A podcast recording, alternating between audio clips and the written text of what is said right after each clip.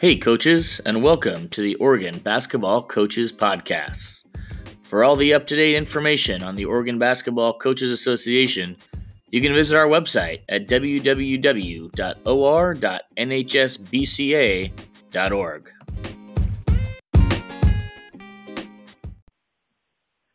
Welcome to the Oregon Basketball Coaches Podcast. I'm Derek Duman, O B C A Secretary and Boys Basketball Coach at West Albany High School. Today, I'm joined by Kip Ioane, Men's Basketball Coach at Willamette University. Coach, how you doing today? Ah, just like we talked about before, just getting used to the new normal, being at home a lot and enjoying the family and hoping I'm not driving them too crazy being here. Yeah, no, no kidding. I think we're all kind of feeling that, that same way. Uh, thank you for, for taking the time to, uh, to speak with us today. Uh, can you, for maybe people that aren't familiar with you, uh, and kind of your basketball background, uh, can you share kind of how you got into coaching and then how you ended up at Willamette University? Absolutely. You know, I'm originally from Billings, Montana. Uh, and both my parents are career educators, and my dad was a forty-year high school and college coach. So I think my, my brother and I both like to tell people it was kind of, there was no choice. It was in our D N A to be coaches, although if you'd asked the young me, I would have said there's no way, they don't make enough money. Uh, but here I am, right? So I, you know, I got recruited to Willamette University uh, by Hall of Fame coach Gordy James, uh, you know, ended up playing. And then right when I was done in two thousand one, I went to the Willamette M A T program to get my master's degree in teaching, and Gordy offered me a spot um, on his staff that first year I was done playing, and so I, I did eight years as his assistant, and then I was lucky enough when he retired after twenty-three seasons to, to, to get the head job and, and get the big chair, so to speak, and I just finished up my eleventh year as the head coach at Willamette. No, that's awesome. Um For for coaches that maybe are interested in, in making the jump to the next level, I, I know that you have some assistants that were, were high school coaches. Yep. And have made the jump. Uh, what kind of suggestions or um, can you kind of describe how they would do that? Yeah, yeah. You know, I think it, it is all knowing people at the right place and the right time. Um, I think it's definitely being a career learner. That is the best way to do the networking. I mean, I'm not a person, even when I was an assistant, you know, everyone has probably told you, who do you know, how do you know them, you know, how can you utilize your network? But I was never good at that. I was never like, let me go introduce myself to a group of five random coaches and just strike up a conversation. That wasn't my strength. So what I tried to do was provide value and proof of my abilities through asking questions, whether it was email, phone calls, letter writing, you know, it seemed so ancient ago. You know, in two thousand three, two thousand four, I was still writing letters to coaches about offense, to coaches about defense, to coaches about recruiting, you know, working camps, working clinics. And then in those settings where you're more comfortable and you're more yourself, uh, you probably have the opportunity to talk to people, you know, a head coach that's working the camp with you, um, an assistant coach that's high up on a staff that's working a clinic with you, or you're sitting in a clinic audience with them. To more, gen- you know, strike up conversations in that regard, I think is the best way to build your network and feel comfortable doing it. I know there's other ways to do it, and there's there's other methods that people utilize, uh, conventions and the Final Four and the N A B C and stuff like that. But I really think it's if you're a career learner, while you're networking, you can also be building your own knowledge base. And I think that's kind of how we all want to operate anyways. Can I get better at coaching while I'm searching for advancing in coaching? Um, I can kind of kill two birds with one stone. So that would be my biggest advice is if you're seeking out X's and O's, schemes, culture, any information to make you a better coach along the way, you have no choice but to bump into people and then, you know, following up and, and making that a genuine relationship. Yeah, that's good stuff. Do you think, you know, I think, you know, I've, I've been to the, the convention a few times at the Final Four, and there's things of that nature. Um, I mean, do you take people – Uh, serious, I guess, if people like started name dropping and things like right. that. I mean, it's not maybe your style, but does that come across yeah. as ingenuine or? Right. No, I, I get, you know, I, I tell people a lot to go into the convention, you know, you, when you go in front of the, the lobby of the convention center, it's just a polo festival and yeah. everyone's got their school on. You know, I can't tell you how many times somebody's come up to me and said, great year, coach, because my polo said Bearcats. And they made right. a mistake if we were Cincinnati, because I know we didn't have a good season, even though you're telling me these things. But I think it's how you approach it. at conventions or clinics, you know, Vegas for the Nike clinics, I think it's how you approach the experience. I think when you're younger, conventions and clinics are a great place to go have fun and have a couple beverages, and you kind of lose sight of why you're there, but it's it's hard not to if you're in Vegas or Atlanta or different places. I think once you get that experience out of the way of just sheer enjoyment, the next time you go, it's scheduling before you go there. Like, hey, coach, I will be at this place. Can we meet up for a coffee while we're in New Orleans? You know, that is a more strategic way to do it. I think the cold call approach is really hard. Um, now, I will say I hired a head high school coach out of Florida to our staff, um, Coach John Willis, who's now at, did four years with us and is now at Linfield with Coach Rosenberg. He was up at eight a.m. on a bus in Dallas with me because Dallas is set up for the Final Four. It's so crazy and so spread out. You got to take charter buses just to go from your hotel to the clinics. He was one of the few people on the eight a.m. bus to a clinic. And, you know, I took mental note like, hey, somebody else isn't hungover like me going to an eight a.m. And as he sat next to me, just randomly in the in the audience, we were watching Mick Cronin, who's at U C L A now. He was at Cincinnati at the time, and he was talking defense. And in the middle of this lecture, you know, we just struck up a conversation about our notes. And for the rest of that weekend, you know, you got to give him a lot of credit. He strategically found me in clinics and places and got to share basketball knowledge. It was less selling himself and more just exchanging what they did against zone and what they did against man-to-man and what we did. And in that way, you know, we really developed a relationship. Two, two months later when I did have an opening, he was a guy I thought of. So I, that's a successful convention story. I think the cold call approach, right, is really hard. You know, it's it's really tough to just say, hey, I'm John from this. You know, what I can't stand, to be honest with you, is people that lead conversations there with, hey, I'm Coach John, twenty-seven and five this year. And there's a lot of that. You've been, and you hear it, and you're just like, you got to be kidding me. Like, you, please stop. Um, for, so for me, that approach doesn't work, but the genuine discussions about the basketball being presented is, is cool. You know, I think that's a way to kind of break the ice, so to speak, and maybe that's just my method, but it, it did work for me with uh, Coach Willis. Yeah, when you're when you're looking to hire uh, an assistant coach, let's say, I mean, is there certain knowledge that you prioritize? Are there others? Uh, obviously, at the college level, you know, you got recruiting and skill development and basketball right. knowledge. Is what does that kind of look like for you? Great question. You know, for me, I started with the same place we start our recruits. I give them the foundation of our program, and that is, do you believe basketball is a tool to teach life? Are you in the business of creating men, molding a family, and leaving a legacy? And I really do start there. And from that point on, if we're on the same page with how we want to, what is our ultimate goal with young men, the scheme stuff can come later. You know, I'm really more interested in, is their purpose in basketball self-advancement or advancement of their players that they experience? Um, because for us at the D three level, there's there's there's less time for the on-the-court player development because the N C double A rules are different for us, and more time that we can develop a human. So I need to see if their if their base for me is in the same. If we have the same core values, what we talk about with offense can come. You know, and so then I I really do look for a career learner. And I look for proof that they can take information and solve problems. You know, I think when you need when you have an assistant, you want to be able to assign or task delegate and not have to guide their quest to find the answer. You want to say, hey, here's the problem, A, bring back to me B through G solutions. And then hopefully that person is very capable of going to search and find. Um, so that, that's been big for me in these things. So Coach Willis, I mean, I've, I've been so lucky, Coach Nathan Coville, I've been Coach Chris Horton now. I've really been lucky and found guys that either had the, had that number one, had the same core motivation, but number two really filled in holes where I wasn't, you know, I'm not great. And then they really complimented me well in going towards the same ultimate purpose, which is creating great, great men.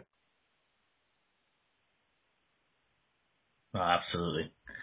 Uh, Coach, going to talk about high school players a little bit uh, now. Yeah. Uh, what are some things that, that high school coaches can do uh, to better prepare kids for the college level?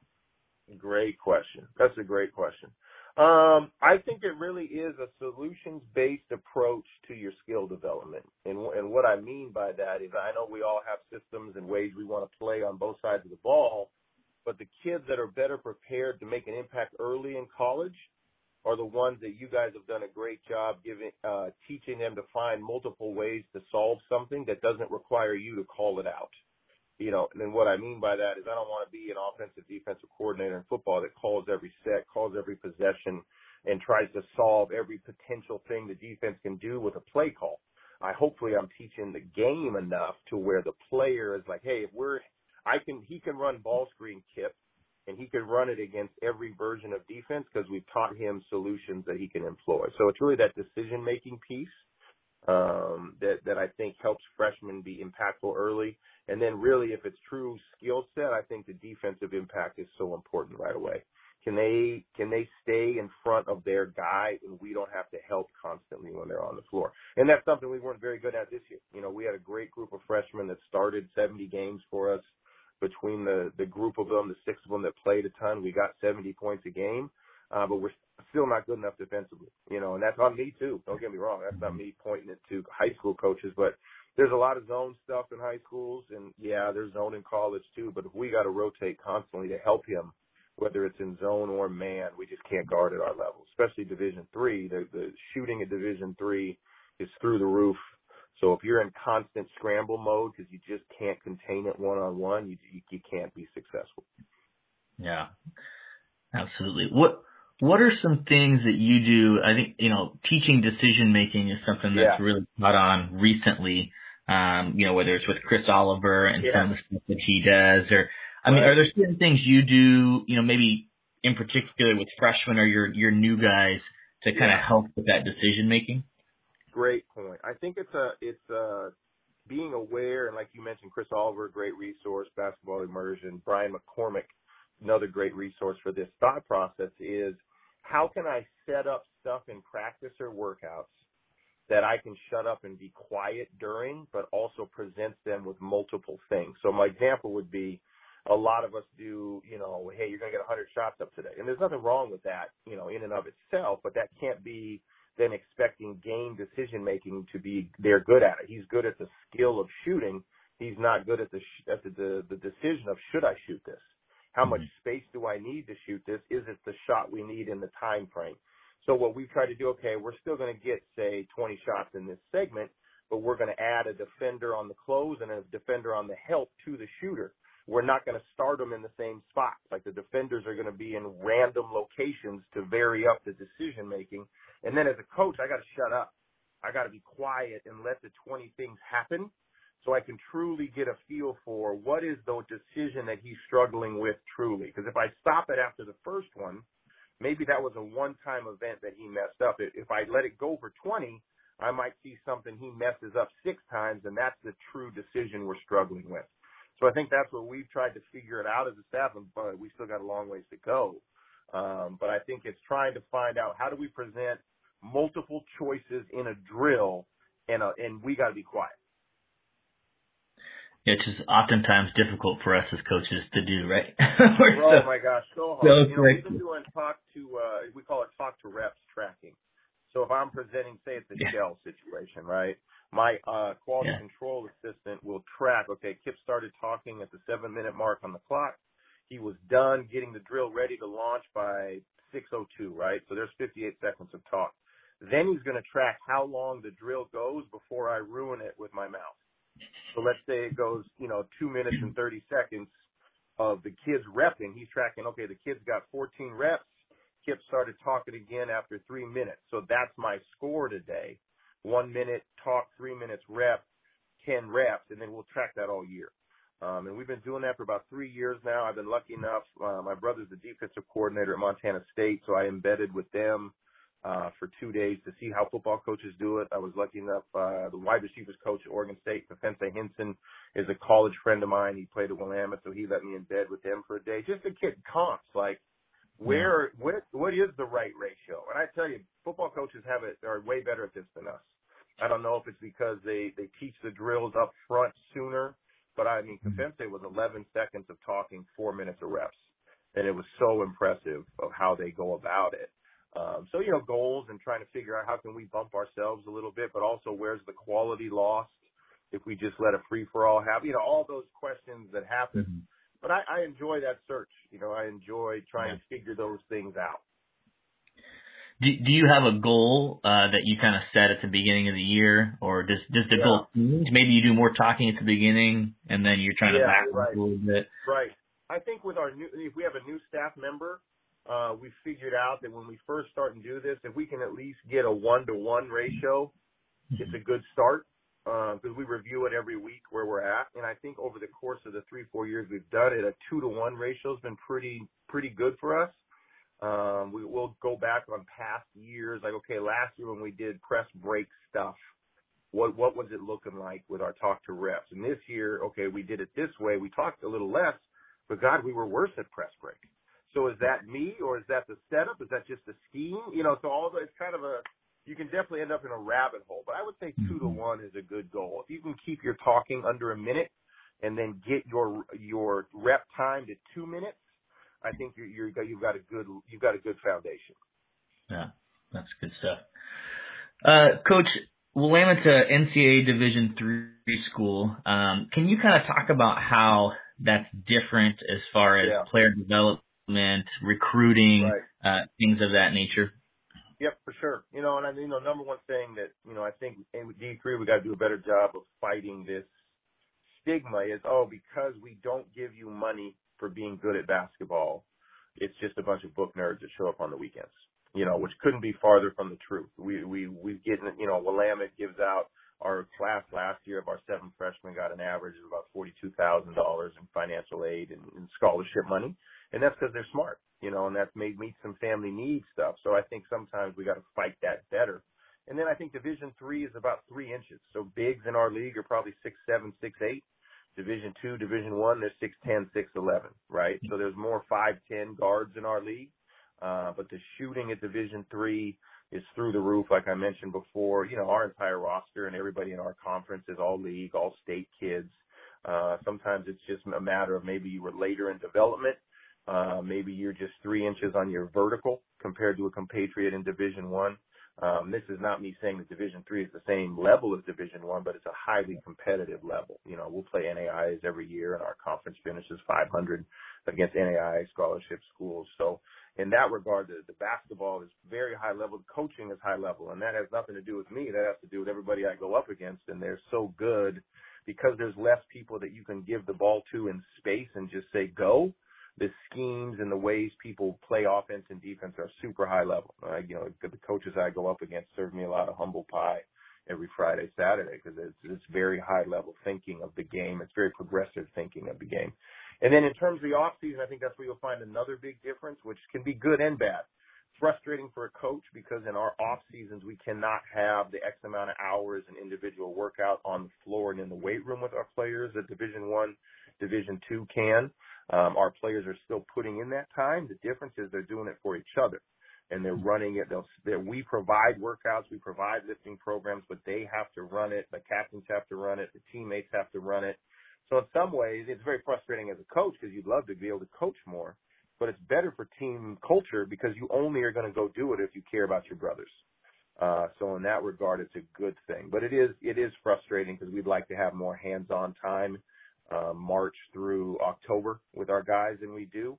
Uh, but that does allow us character development time. It allows us to deep dive academic stuff. So on in that part, it's a good thing as well. Yeah, is there, you know, certain characteristics of maybe students? I mean, you talk about high academic achievement, right. obviously, but are there other certain characteristics maybe that, that you're going to look at uh, as a Division three head coach that, that is going to be different from a N A I A or Division two head coach? You know, I would hope that the G P A achieved is a testament to a kid's time management skills and their ability to prioritize what's important in their day. Um, a lot of things we spend time with with recruits talking about is, hey, man, how do you know where you're supposed to be, when you're supposed to be right now if a bell doesn't send you there? You know, the high school setup with bell ringing. Right. And then we, you know, we listen. You know, a lot of kids, and it's not a character judgment at all. It's like, oh, coach, it's in my head. It's in my, you know, it's a, I got a sticky note. And that ain't going to work. You know, in college, that's not going to work. So we try, we spend a lot of time teaching Google Calendar because, you know, when they get out in the world, their life's going to be on some version of an office or a business or a family's calendar scheduling. And how do you make appointments, meet appointments, set appointments?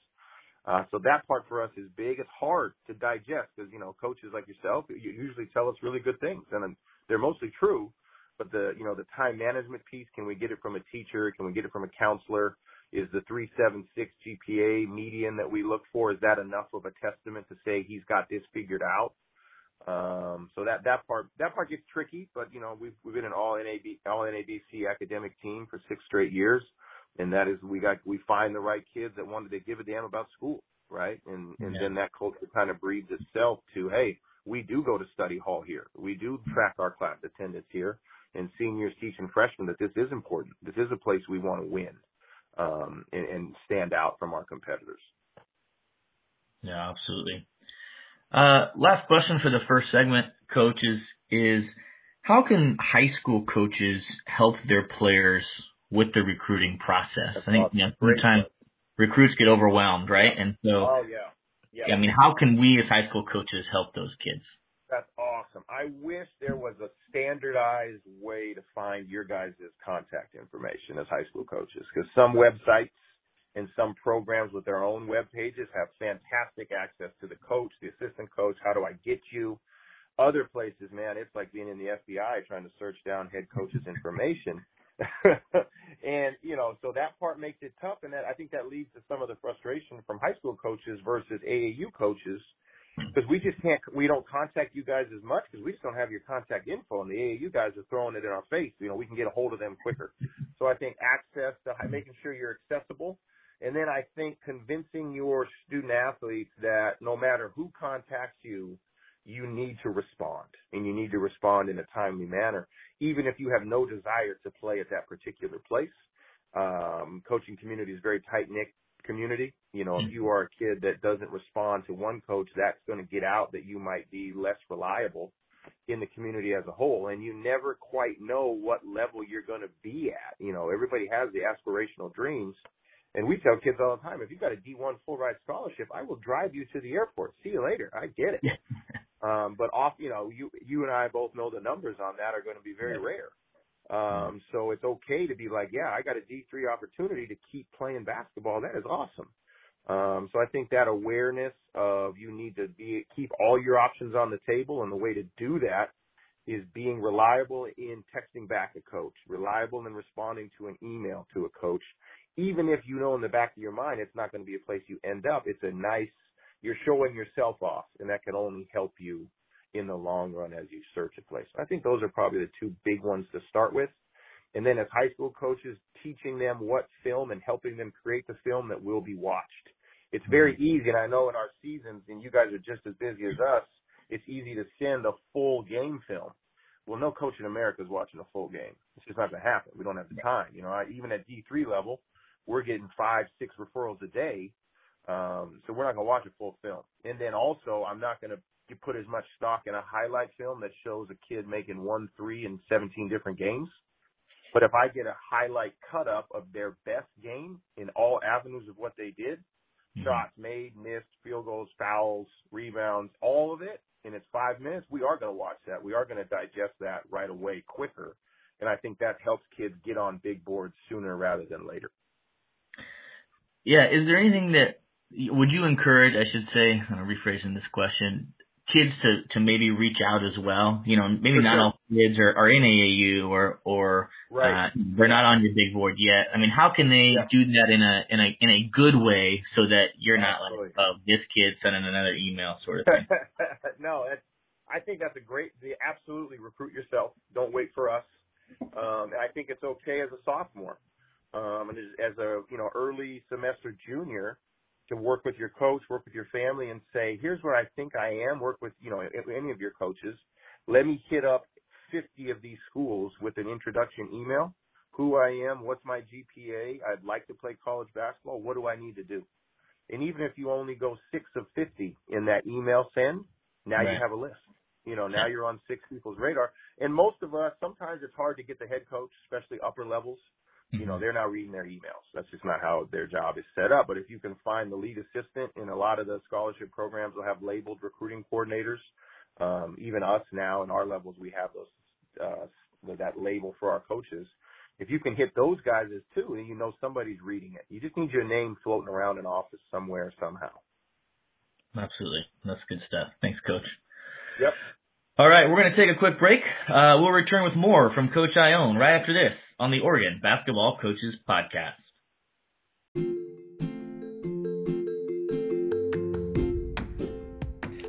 Want more from the Oregon Basketball Coaches Podcast? Visit our website at anchor dot f m slash O B C A or subscribe to our podcast on Spotify. Welcome back to the Oregon Basketball Coaches Podcast. Derek Duman here with Willamette University men's basketball coach Kip Ioane. Uh, coach, we got to talk about recruiting and, and uh, kind of coaching at the college level a little bit in that first segment. I want to turn to uh, something that you do specifically at Willamette University that I, that I think is really great um, and something that I think is really valuable for, for any team, whether it's high school, college, et cetera. Um, and that's your, your Teams of Men program. Uh, can you kind of describe what that is and, and how you got that started? For sure. Uh, so Teams of Men, the character development program that, that we do at Willamette, is a character-based approach. It's a it's an approach to I need to coach these guys in their development as a human just as much, if not more, in their development as a basketball player. So it's fifteen to twenty contact points throughout the year, all four years they play for us, that are based in teaching them healthy manhood, healthy masculinity, um, to help them shape a self-identity that we think is, is helpful. And also, if we were combating those bad stereotypes of men, those uh, toxic traits of men that can lead you when you're trying to prove that to someone to do stupid stuff, the stuff you see in the news, the sexual assaults, the domestic violence, the aggressions towards others, the stupid statements, social media posting that's all meant to prove how big of a man you are. Our program's designed to create guys that have a better awareness of self and therefore can avoid those pitfalls, but probably more importantly, even when they're older, go out and share that information with younger men, um, younger boys in high school, junior high, elementary school, to try to help some of that stuff, stem some of the tide of some of those behaviors that are all based in that. Let me prove my muscles. Let me prove my sexual prominence. Let me prove all my greatness to you. Um, and that's going to lead me down paths we don't want. So that's with the we just wrapped up our seventh year. We'll be going into our eighth year of that program. I actually have a Teams of Men L L C now too, to help coaches um, in all levels and athletic directors kind of help them find paths where they can not necessarily take exactly what we do, but find their own way to teach character in their program the way they want to. Yeah, that's awesome. What are have, Can you give me some examples maybe of some of the benefits? I mean, how, how have you seen yeah. kids change over the course of, of four years in your program with that Teams of Men? Right. Great question. I think it starts with their ability to communicate on deeper levels than hello, what's up, I'm good. You know, it, it, it expands kids' ability to exist in a room and express themselves in a way that they're going to need in the world, right? Whether that's in a, a relationship with a significant other, whether that's in a relationship with a professor, whether that's in a relationship with coworkers or a boss or when they're leading somebody, I think it opens up their communication avenues because we force them to express themselves in these settings. It's not right away as a freshman.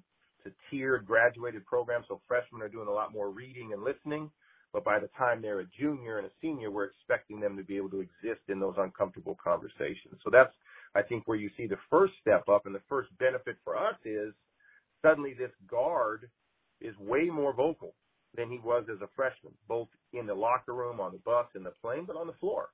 Because if you've talked about, you know, porn addiction, it's pretty easy to talk about ball screen.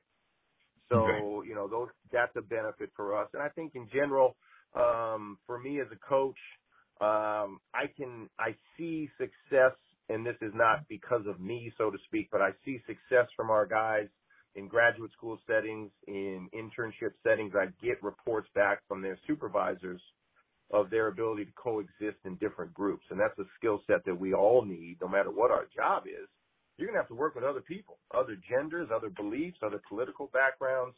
And so if they have a better sense of self uh, and are constantly looking inward rather than just acting on old, old beliefs, I think that sets them up for success sooner rather than later. So we see that, and that's That's always heartwarming when you get those references back, or you do a reference call for a kid that's getting an internship or his first job, and, and you can talk about this character development program. I think it puts employers' minds at ease.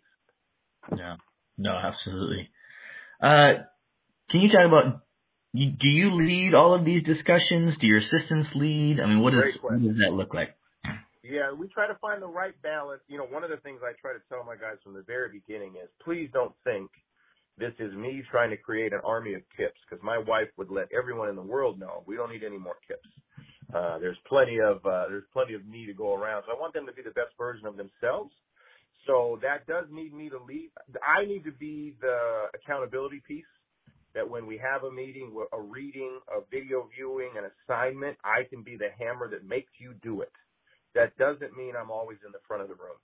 Uh, I think it's helpful that my staff and I are in a lot of the meetings and sharing our own faults and our own failures uh, to open up the guys to being willing to do the same. Uh, and we're not presenting ourselves as perfect models.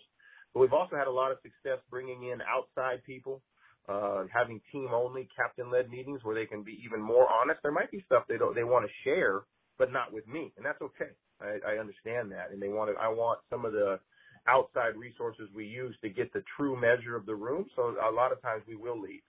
Uh, so it's, it's striking that balance over the course of those fifteen to twenty touch points. You know, I would say we're probably heavily involved in fifty percent of them.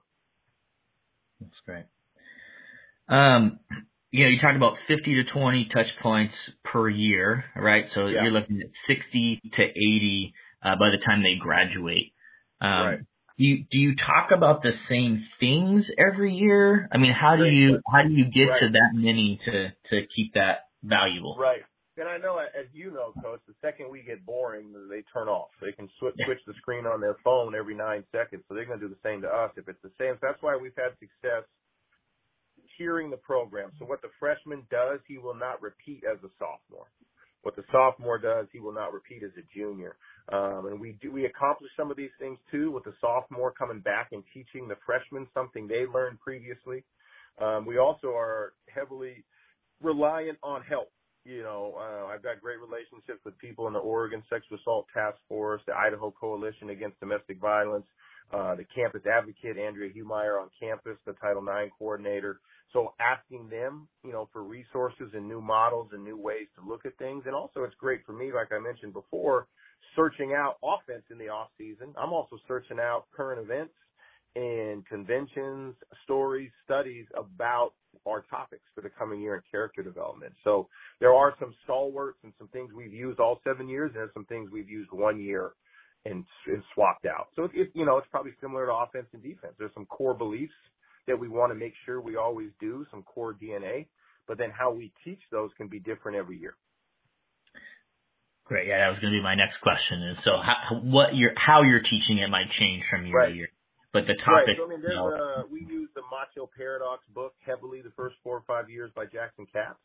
And recently he's got new material. So we've kind of swapped out some of the Macho Paradox stuff for new material. Or we um, had the opportunity for different speakers that came and talked to us. So we used their material for a year. And then when we met up with another speaker, you know, we could swap that out. So there's, and to be honest with you, Twitter and social media and current events and athletes' mistakes never fail to give us fresh information. Uh, we'd love that, you know, the steady news source of assaults and rapes to be a lot less, but unfortunately it's not. So those are always relevant teaching points we can use and bring into a room and just screenshot a Twitter feed. And all you got to do is read comments on something, and you can see examples of the toxic behaviors we're trying to fight. So that allows me to, you know, in the moment when I'm short on something, it's very easy to get a current event. Yeah, absolutely. I know I, I saw on uh, Twitter this recent year, I mean, it was Sabrina Ionescu, you know, yep. someone tweeted, tweeted some stuff about her and her fantastic yep. career. And, you know, you only had to read five comments to see that yep. ma- macho, exactly. machismo exactly. stuff we were talking about. So, yeah, and that, and that is, and it's great discussion points, you know, so sometimes, you know, I'm, I know I'm fired up about a topic. So I might I might dominate a conversation for a little bit, but I know other times if I put three or four options up from things that have happened in the last month, mm-hmm. there's going to be groups of guys that gravitate towards each one, and we can just let them go talk in groups, and I can be quiet. Um, so it's you know it's it's trying to find that balance of when I'm needed to push a conversation forward, um, and when I can just get the hell out of the way. Yeah, absolutely. Coach, how do you, you know, I think the material you, you cover is obviously pretty engaging, and obviously it's a team experience, and so you have that. But you know, some of these conversations are really hard to have yeah. with these yeah. kids, right? I mean, how do you um, encourage them, you know, without kind of being like, I don't know, hey, if you don't do this, you're not part of the team. Yeah. You know what I'm saying? There's a fine sure. line no, there. I totally do. Yeah, I think yeah. you all, and I learned this, you know, I got to give Carly Rohner uh, and Andrea, who have been both in the, in the, the campus advocate, uh, campus Title nine person and campus advocate, teaching me how to try to install some safety regimens in the room every time. Uh, so trying to lead with, listen, we are not presenting this material in an accusatory way that all seventeen of you gentlemen in here are predators. We are not doing that at all. You know, trying to present, you guys are part of the solution, and I need to give you the tools to go be the solution. Um, also letting people know that, you know, we could we could use some triggering words. You know, when I've done some cross-gender teams and talked to, uh, you know, teams that identify as mostly female, that's a tough environment. So that that's the one where you need to make sure you, you are providing space and the ability to leave the room if you need to. Because you never know where people are entering a discussion from. What's their experience with your discussion? Um, so it's definitely navigating those waters and then allowing kids. I think we've tried to tier the the responses we expect by the maturity level of a kid. So freshmen, we very rarely expect out loud discussion from them, but we will require, we'll allow them to turn in their thoughts anonymously on a Google Doc. So you got to mm-hmm. turn it in. Only coach is going to see it. Nobody else is. And then maybe by the time second semester of their freshman year, they're ready to put their name on that word, you know, on that written word. And then by the time they're sophomores, they're ready to teach the younger freshmen, not the juniors or seniors, you know, trying to change the audience for them and mm-hmm. hear their progression and responses. It's easier to fill out a quiz on something than share your reflections on the amount of rapes that take place on college campuses. But you might be willing to answer A, B, C, and D on ten questions, and at least we can get some work done that way. Yeah, no, absolutely. Um Obviously, at, at the collegiate level, uh, you guys can have some some pretty real conversations on some some pretty real topics. Uh, you right. know, rape uh, being being the big one uh, that I can think of, um, which might be a little heavy for the high school level. Yeah. Um, how, if you were to be a high school coach, or if you were to a high school coach was trying to start something similar, uh, how would you yeah. kind of adapt what you do now to to meet a different audience that's mostly high school based? No, that's a great question. And I think it's important for each coach to have a great feel for the temperature of their team room, because uh, one person's team room might be more equipped for a heavier conversation than another, and it might change the next year with the dynamic of your team. I think an easy place to start is what is the language we expect and will tolerate in our team room. So you can start with the F-bomb rule. Hey, we're just not going to say fuck anymore in this team. We're not going to do it. And if somebody does it, we're going to institute push-up ladders, or, you know, we do that. And I, unfortunately, you know, you have a season with the win-loss record we did. I did a lot of push-ups. Uh, but as long, as long as we are all doing it, I think you're accountable. And then you can start with, you know what else we're not going to say? We're not going to say bitch, hoe, anything derogatory to a, a female identifying. And we're not going to say anything like that. That we're just going to eliminate the words and start there and see how that takes.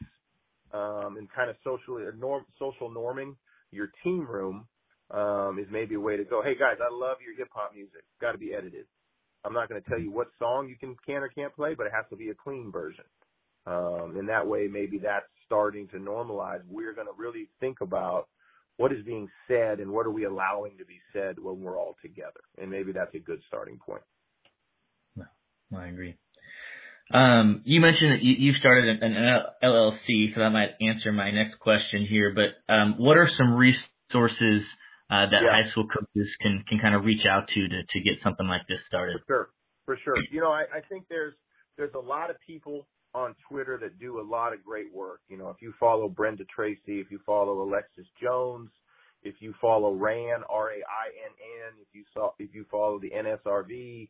Um, all those are easy handles, and we make our players follow those also, because that just gives you information throughout the scrolls, because we're all going to scroll during the day, that keeps content relevant and fresh in your brain. That's a great place to start. Um, for us in the Willamette side of this thing, if you're at a point where you'd like just somebody else to start this conversation, that's what our seniors do. It's their capstone presentation. So if you're an Oregon coach, Um, I get you two of my guys. We can do, we've done it via, you know, Zoom calls to locker rooms, and we're still in Salem, and they were, you know, five hours away. We've also sent our guys on site and they'll give a thirty to forty-five minute talk before your practice about, you know, being a quality man. Um, and as far as my resources with Teams of L L C, there's various ways, man. There's activities we can share with you. There's successful calendars we can share. There's obviously on-site workshops, me coming to your campus and working with you to try to develop and create content that fits you. And I, I've talked to a lot of coaches, too, that, Coach, I'm not as uh, comfortable with the sexual assault stuff, but I do want to be big on accountability. You know, that's great. Let's do it. Let's work on a calendar, and let's find uh, resources, and is it accessible? Is it accountable for what you're passionate about? You know, if it is specifically similar to us, obviously we're going to be in a greater, a greater resource, but I think in general, character, thinking about character is worth our time. And so I think that's that's the best ways I can help folks. And obviously, like you mentioned, all my contact information will be available after this. Hit me. You know, and I think that's why I've been successful with it, is because I'm not afraid to say, I have no idea. Let me go find somebody that does, and, you know, connect them in that way as well. Yeah, absolutely. I think, I know I've, I've heard you speak at a clinic. Obviously, it helps. Willamette University is right across from uh, the state capitol, and so you've got exactly. a lot of resources there. Uh, but right. even I think within, you know, people's city and county, I think there's resources. Um, I know that the last couple of years, our program, uh, our J V team has gone and played at McLaren Youth Correctional oh, yeah. Facility. Yeah. And um, it's been it's been a really good opportunity for our kids, uh, and and we get to talk about uh, this year we had our school resource officer come in and talk about um, yeah. the mandatory minimums and, and what that looks like, and how, you know, uh-huh. a lot of these kids are, are actually really good kids. They just made one mistake, and because right. of this law, um, they have to be there for right. you know an indeterminate amount of time. And so yep. um, That's I awesome. do know, yeah, I do know someone that has. Uh, done something similar, uh, not quite to the level that you guys do it, uh, but there are resources out there. I think coaches, uh, obviously we've got a lot going on, but it never hurts to right. ask somebody, right? You and, know, if we, there. on that same line, like if you, if you and I wanted to figure out how to guard ball screen better, we would have no problem searching the world for the answer, right? Um, I think we stop ourselves short sometimes on these, like, oh, I don't know how to do that. But because cause it's outside of our comfort zones. But the same amount of resources exist. That's, that's really cool you guys are doing that. Yeah. Um, do, do you guys talk about mental health in your in oh, your Teams of Men program? Because yeah. that's definitely something that's been on the rise. Um, yeah. Fantastic. I think what is our Teams of Men, I'll, I'll kind of give two paths on this. Teams of Men and the the culture of sharing and getting over the stigma of vulnerability. Men really have a problem sharing that they're wounded, sharing that they're hurt, sharing that they have stress. Uh, so I think the Teams of Men has allowed more and more of my players to express to me in a private setting later, Coach, I, I'm really struggling. And that has been a huge benefit of the program, is being able to say, hey, man, welcome to the team. I deal with anxiety myself, and opening up to them. But then as a coach, you know, we want to be the fixer. Like, I can take a timeout and fix this, right? But in mental health, you got to be a connector. So how can I get you to the resources at Willamette and the resources in Salem to help you with this? Because I, I, as much as I love you and I want to be here for you, I can't be your therapist. So for sure, it's opening them up and being creating an environment where they can share with you that they are having issues. And then because they're over the stigma of men can't be hurt, men can't be weak. And then also being able, once a kid does come to your office and talk to you, what would be my answer? To Coach, I'm really struggling. I feel depressed. Coach, I feel stressed. But where would I send this kid? Uh, because he took step one. How can I keep him going down the path? Mm-hmm. No, absolutely. That's, that's great stuff. Thank you, Coach. Mm-hmm. All right. Uh, we're going to take another quick break. Uh, when we return, Coach Ioane will try to beat the shot clock here on the Oregon Basketball Coaches Podcast.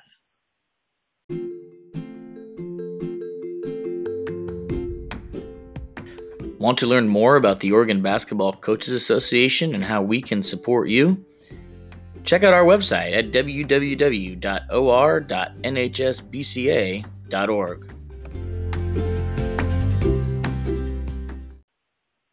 Welcome back to the Oregon Basketball Coaches Podcast. We're talking with Kip Ioane, men's basketball coach at Willamette University. Um, coach, for our next segment, uh, I, I call it the shot clock segment. So what I do... Um, is I'll put thirty-five seconds on the clock, uh, and I'm going to ask you some rapid-fire questions that cover a variety of different uh, basketball uh, topics. Uh, most of them are going to be one or two word answers. Uh, and, and we're going to try to see if, uh, how many we can get done, what our ball movement looks like. Um, I love it. I and, love uh, it. we'll get it, we'll get it going here. Sound good? Yeah. Great idea. Okay. Alrighty. Uh, starting now, do you think Oregon high school basketball should have a shot clock? one hundred percent. If you're up three points with less than ten seconds, do you foul? Under five, yes. How big of a lead do you need before you pull off a press? twenty. What's your favorite way to guard on-ball screens? Switch. Do you think the high school three-point line should be moved back? Yes. What's your favorite pregame meal? Ooh, uh, Jimmy John's club sandwich. How do you celebrate after a big win? Man, it used to be with beverages. Now I go home and smile on the couch and relax for five minutes. What's one word officials would use to describe you? Ooh, cynic. Cynic. That's fantastic. That's great. Good stuff, Coach. That's time. Well done. That was good. That was a great Like someone that's used to the shot clock right there. That's that's that's high level. Nice job. Well, we did not have a lot of shot clock violations this year, but that's because we took a lot of poor early shots. Okay, there you go. That's on me. That's yeah. on me. That's awesome. Um, Coach, I like to, to spend a little bit of time. Obviously, um, you know, in Oregon, there is no there's no shot clock in high school basketball. Right. It's become a, a hot topic, not only in the yeah. state but, but across the country. Um, you know, from a college coach's perspective, I know you said you're in favor of the shot clock. Can you kind of expound on why? I think it is. I think not having a shot clock is preventing Oregon high school kids from being better prepared to be freshman college basketball players. They're playing a different game. They're yeah. not being forced with the number of decisions that need to be processed in a short amount of time that they are in college. And this is there's great coaching in Oregon. This is not a, a slander of any of the coaches in Oregon. Oregon coaching is phenomenal, but a lot of it is patterned offense.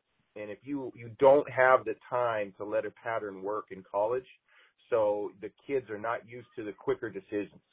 Um, and that is really, that hurts Oregon kids, I feel like, in the recruiting process. Not that they don't go on and still succeed. Absolutely.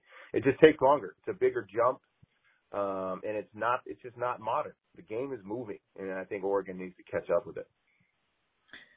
Yeah, no, absolutely. And I think it goes back to kind of the decision making that we were talking about a little bit earlier, right? That was one of those things yeah. that, that you think that high school coaches can, can, can maybe improve and help kids prepare for the next level. Um, it's Absolutely. Just one other decision you have to make, right? Um, I think, and sometimes the Oregon, the Oregon coaches and other. I'm from Montana. There's no shot clock in Montana either, and the coaches there are so good and so able to dissect an opponent themselves from the bench and call out those adjustments that they're hesitant to lose that ability. And I, you know, I don't blame them. You're winning a lot of games because yeah. you can slice and dice somebody with your basketball I Q. I just think the game requires us to pass that I Q on to the players. Absolutely. Now, at the Division three level, do you, you have a thirty-second shot clock? Is that right? thirty. Yep, and they're okay. moving our three-point line back this year, too. Okay, there you go. Fantastic. So, because uh, I think, you know, at the high school level, a lot of times shot clocks are thirty-five. Would you be okay yeah. with that, or do you think we should get to thirty right away? I think whatever – I don't care if they make it forty just to get it in. You know, I just think it's so vital to get it in. I think eventually getting – is the National High School thirty-five? So the National Federation is actually illegal. So all the oh, all the states that, that have it are, are breaking the, the quote-unquote uh, – so I bet in that case, why not? Let's go to thirty. Yeah. It better prepares kids, and it's a better game. It's a more free-flowing game, and I think basketball's supposed to be that way. Yeah. No, absolutely.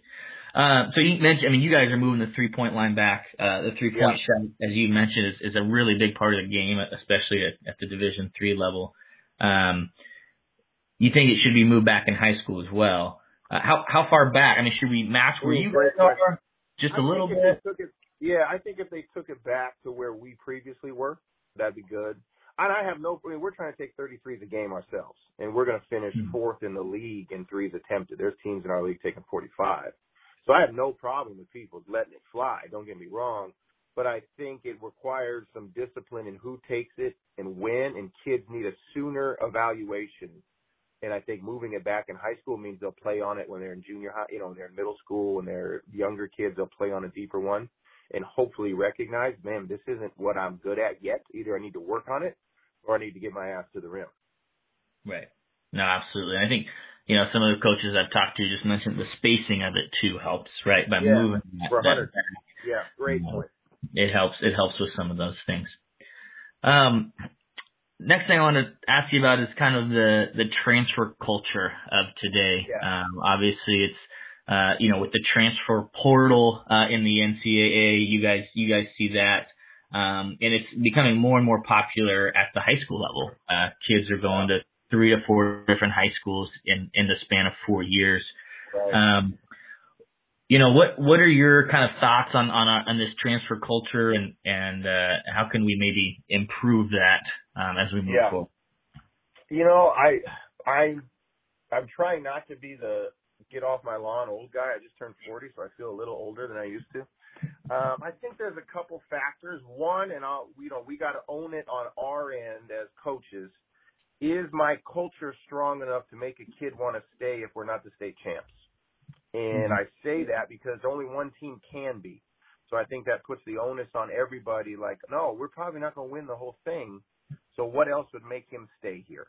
Then I think on the flip side, though, parents got to look in the mirror and figure out what are they using the game for. It's the greatest game on the planet, but what is the what what is what are you hoping it launches your son or daughter into, and how soon are you willing to take away the core value of the game?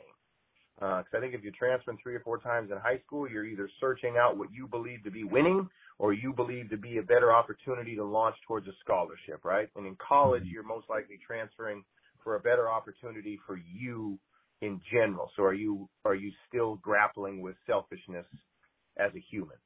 Um, and that is not to say there's plenty, there's some transfers that are, you know, closer to home, financial difficulty, absolutely. But the vast majority are unhappy with playing time.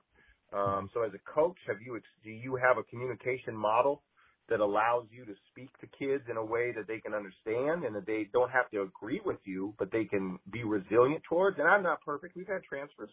Mm-hmm. I'm sure there's plenty of kids that have a dartboard of Kip's face on it. Um, but it's something we discuss, you know, like what are we doing if this such and such transfer happens? Where are we laying the blame? And we can never default to one hundred percent the child. It's some of it, for sure. Some of it's mom and dad, for sure. But some of it's in this office. What are we doing to make sure it doesn't happen to the next kid um, if we can do it? So I think there's so many layers to the conversation. Um, but it, I think we always have to start with internally, everybody involved in that decision, the coach, the player, and the parent. Internally, how are we digesting and what is the reasoning behind everything that's happened? Um, I think that can help. No, absolutely. That's great. Uh, I, I want to follow up on one of the things that you mentioned. You know, some, one of the reasons kids transfer is, uh, you know, if I go to school such and such, I'm going to have a better chance to be recruited or a better right. opportunity for a scholarship. I mean, as a college coach, is, is that something that's that really resonates, or are you going to find great the kid point. no matter where, where he's at? Yeah, yeah, no, great point. I mean, we got eight states on the roster. Um, so I think Division three, yeah, I think everybody casts a wide net that's not in the Power Five. Power Five can afford to be very specific and have pipelines that they can, you know, they mine for their N B A talent. And anywhere outside of that, you are casting a net to where you can find the skill set and the human you're looking for. And I got to be honest with you, I don't think we've, when we hear about a kid's transferred a couple times, that red flag goes up immediately. It doesn't mean we haven't taken kids that have been high school transfers, but it's been a lot more work on our end to figure out, am I signing up for another headache?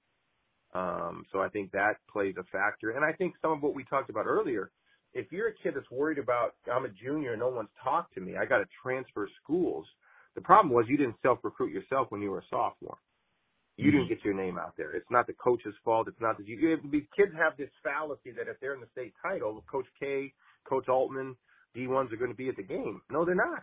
They're going to be at their Pac twelve tournament. They're not going to be at your game. They're not going to just see you at the state tournament and decide, oh, he had twenty-five in the quarterfinal. Now we're going to recruit him. Like I'm, we already we had three recruits done by Thanksgiving, and we had a pretty poor year as a Division three school. So imagine where these other schools are in terms of being out in front of recruiting kids before you even step on the court as a senior. So I think there's some of that too, that I can be recruited when I want to be. I've got to do some work for it. You know, I've got to, like you mentioned before, I've got to email, I've got to text, I've got to activate my high school coach and my club coach.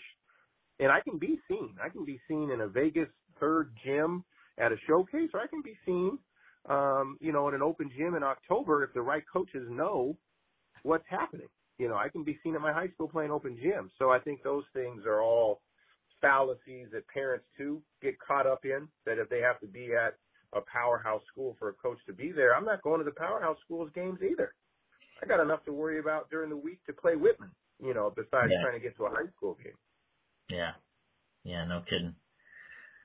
Um, last thing I'll, I have for you today is something I, I should have asked in my first segment, but just thought about it. You know, when you call a coach to talk about a kid, uh, what are some of the questions that you're going to ask that coach? Great question. I think a one we've evolved to, and I wish I would have done sooner, is tell me about his communication style. Is he a one-word answer kid? Tell me about his learning style. Or, you know, does he digest a game plan in print, in visual, or kinetically? Um, tell me about the hardest thing he's been through.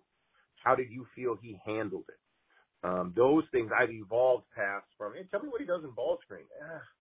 You know, I, if I'm looking at him, I've already liked the film. So the basketball on the court part probably isn't as important to me, but I've learned through goods and bads that I, these things that we're asking about now will really dictate how we deal with him on our campus. Um, you know, we've evolved to what, what would his teammates say about him? I think that's a big one. Um, so those things are big, and I appreciate high school coaches. I've been lucky. A lot of high school coaches, club coaches are very honest in their assessment. I think they always do a great job, even when it's not, they can't give, you know, a ten out of ten answer. Um, they try to, they try to explain to you the growth and the potential of the kid, where he could get to if it's not already, you know, something that's perfect for them. So it's, it's a balancing act, but I think those communication style, learning style, what would teammates say about you, um, are important to bring into your, especially if you're, if you really give a damn about your culture.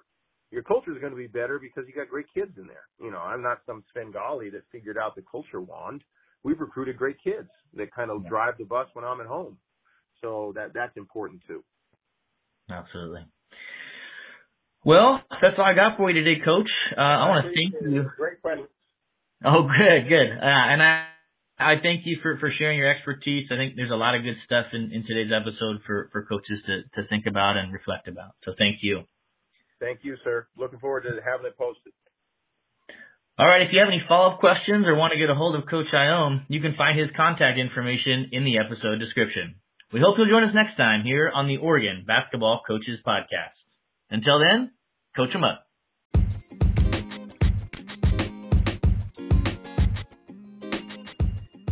Thank you for listening to the Oregon Basketball Coaches Podcast.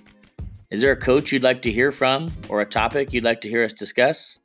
You can write us a message on the Anchor website or send us an email at oregonbasketballcoaches at gmail dot com. You can also subscribe to this podcast on Spotify.